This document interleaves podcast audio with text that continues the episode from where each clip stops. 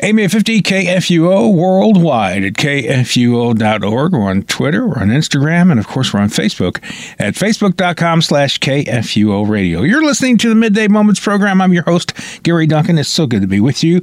And it's time now for our moment in Scripture with Pastor Matt Clark of Ascension Lutheran Church in South St. Louis. Hi, Matt. Hi, Gary. Great to be here with you. Now, uh, Ted Drewes has been open for a few weeks, right? I sure has. Don't I know it? Are you done? Are you finished? Are you through with it? no, never, never. No, I, I, have only made one trip so far. Oh. In, in fact, uh, we went on opening night. My wife made me. I saw that, that on I Facebook. take her with me. Yeah, so, I told you that we should have been doing our show from there. I know, and I we know. still anytime, can, maybe. Gary, anytime. so anyway, uh, this week we read Micah one through Nahum three, right? That's correct. And uh, what would you like to focus on today? Again, for our listeners, reading through God's Word uh, in the course of two years. So if you want to read along with us, you can get through the whole Bible in two years' time. Um, I want to focus mostly on, on Micah. Okay. Uh, especially when we uh, look at the world news today, we've got this conflict in Ukraine and uh, and with Russia, and you know how is the U.S. going to be involved with that? So impending war, impending conflict. And what does that have to do with Micah, written 2,700 years ago? Let well, me interject. let me interject real quick yeah. here because we made reference to Ted Drewes, and we have lots of yes. listeners not from the St. Louis area. Ted Drewes, I would. Uh, it's easy to say they're the best frozen custard uh, place in, in St. Louis, and I would say it's probably the best I've ever tasted anywhere. so that's oh, what. Yeah, the, so yeah. That's the reference to Ted Drewes, people. yeah, we probably need some clarity. Yeah. yeah. In fact, they were voted world's best ice cream. They have the trophy to prove it. That's wow. legitimate. So, and that's uh, that makes it legit when you have the trophy to prove it. I know it. I know it. Exactly. They don't just give those away, Gary. That you got to yeah, earn that. You got to earn that. So anyway, I didn't mean to interrupt, but I started thinking, you know, there's a lot of people listening who won't know what we're talking about. So what go on, world? Go on talking yeah. about uh, Micah. Okay, you bet. so. Uh, again, uh, the circumstance in the world right now, uh, conflict and, and, impending war, perhaps. Uh, we don't know what's going to happen. Well, Micah, even though it was written some 2,700 years ago, uh, similar circumstances in a way, in that uh, Israel and Judah both, again, sinning, straying from the Lord, and impending. Um, conflict coming. Uh, the Assyrians for that northern kingdom of Israel, eventually the Babylonians in the south. So, so Micah's writing in this context where things are a little dicey. Um, it, war is impending. So we have this beautiful verse here uh, in chapter four. I'm going to go ahead and read a number of verses in chapter four where it talks about the mountain of the Lord. But listen to the, the way it describes peace finally, this peace. It says in verse one, It shall come to pass in the latter days that the mountain of the house of the Lord shall be established as the highest of the mountains, and it shall be lifted up above the hills, and people shall flow to it. And many nations shall come and say, Let us go up to the mountain of the Lord, to the house of the God of Jacob, that he may teach us his ways, that we may walk in his paths. For out of Zion shall go forth the law and the word of the Lord from Jerusalem. So, this mountain of the Lord, the highest of the mountains. So, ultimately, this mountain of the Lord is is Mount Zion, and not not just the Temple Mount, but even heaven itself, that new Zion, this mountain of the Lord. And it talks about all the nations coming to this mountain. So that's interesting that the Lord includes all people. But then it goes on to verse 3 He shall judge between many peoples, and he shall decide for strong nations far away, and they shall beat their swords into plowshares and their spears into pruning hooks.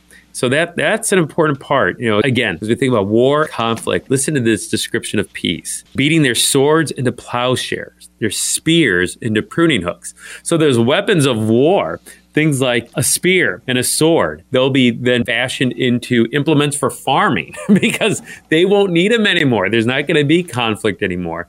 There'll be peace. Uh, and then it goes on to say, Nations shall not lift up sword against nation, neither shall they learn war anymore but they shall sit every man under his vine and under his fig tree, and no one shall make them afraid, for the mouth of the Lord has spoken. Boy, this beautiful picture of no more war, sitting under your vine, your fig tree, uh, relaxing, you know, just enjoying peace. And especially, you know, we think of grapevines takes a number of years to cultivate and to produce fruit. So this is a lasting peace, even. So th- just this really beautiful, I think, and, and vivid description of of peace finally and a rest from war. And just what a beautiful thing that is, what a beautiful promise that is. But again, it's connected to the mountain of the Lord, and it's talking ultimately about heaven. And it's a reminder, I think, too, that you know this ultimately won't come until until we're with the Lord. Here on earth, there's going to be conflict, there's going to be war, uh, there's going to be tough times, but we can look forward to that lasting, everlasting peace that we'll enjoy with the Lord. So, how do we get that peace? Well, Micah talks about that too. Uh, Micah chapter 5, the next chapter. Uh, we have here a, a promise of peace. This is one of the prophecies in the Old Testament that gets really specific about who that coming Savior is and even where he's going to come from, as particularly here in the book of Micah. So, chapter 5, uh, verse 2, it says, But you, O Bethlehem Ephrathah, who are too small to be among the clans of Judah, from you shall come forth for me one who will be ruler in Israel, whose coming forth is from old, from ancient days. So, talking about someone who's going to come from Bethlehem, someone who's going to be a ruler, someone whose coming is from old, even ancient days. So, ultimately, talking about Jesus, right? right. You know, Christmas, he's born in Bethlehem. Uh, this is a prophecy of where that Savior is going to be born. But then listen to how that, that Savior, that shepherd, is described in, in verse 4. And he shall stand and shepherd his flock in the strength of the Lord, in the majesty of the name of the Lord his God. And they shall dwell secure, for now he shall be great to the ends of the earth, and he shall be their peace. He shall be their peace. So, this one who's going to come, this shepherd, this Savior from Bethlehem, finally, Jesus himself, he will be their peace. And when the so, world, so that's how we get that peace. It's found right. in the Prince of Peace, the one who makes wars cease uh, on earth. Finally, it is a second coming of the one who makes that eternal peace possible with him in heaven. Um, so, you know, for us today, you know, when there's conflict and you know, and, and talk of war, uh, to know that we can find a peace in the Prince of Peace. He's in control.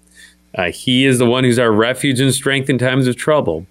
Uh, so we can even have peace in Christ now, but that peace that will eventually come, that eternal peace that will be ours in His presence in heaven and even in the new heavens and the new earth uh, on the mountain of the Lord, that will last forever and ever. And uh, boy, especially in times of conflict, what a beautiful promise for us too. Uh, what a beautiful promise to to look forward to. Right. Do you have anything else you'd like to add for this segment? No, I think that about covers it, Gary. We'll we'll pick up a little Nahum next time, and then we've got we're gonna plow through Habakkuk and Zephaniah, Haggai.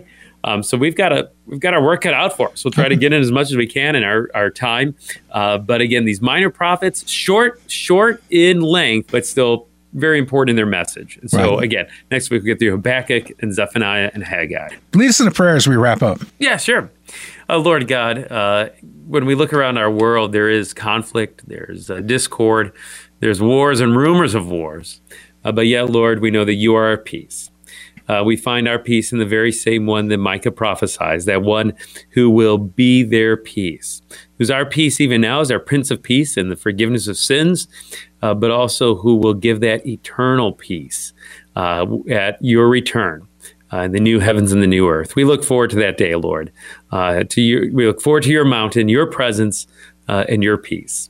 Uh, grant it for Jesus' sake. Amen. Amen. Thanks so much, Matt. Look forward to talking to you next week. Yeah, thanks, Gary. Sounds good. We're the Messenger KFUO Radio.